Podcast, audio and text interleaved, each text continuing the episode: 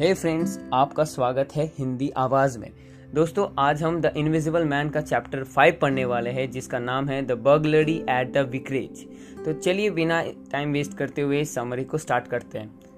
विकेर धर्मपाल की पत्नी Mrs bunting घर में चलते हुए नंगे पैरों की आवाज़ सुनकर जाग जाती है।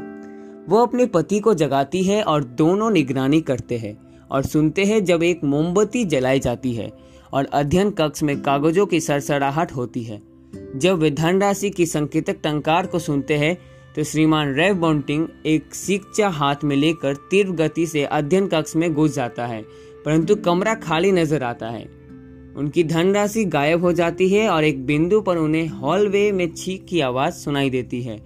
परंतु वे घुसपैठियों को ना तलाश कर पाते हैं और ना ही देख पाते हैं। नंगा होकर दौड़ने की आवश्यकता होने के कारण ग्रिफिन को ठंड पकड़ लेती है जिससे वह पूरी तरह छुपा नहीं सकता। दोस्तों ये था chapter five the invisible man novel का। सो so, दोस्तों इस पॉडकास्ट एपिसोड में इतना ही। अगर आपको ये एपिसोड अच्छा लगा तो अपने फ्रेंड्स के और भाई बहनों के साथ ज़रूर शेयर कीजिए। तो मिलते हैं आपसे नेक्स्ट एपिसोड में। तब तक बने रहिए हिंदी आवाज़ के साथ। धन्यवाद।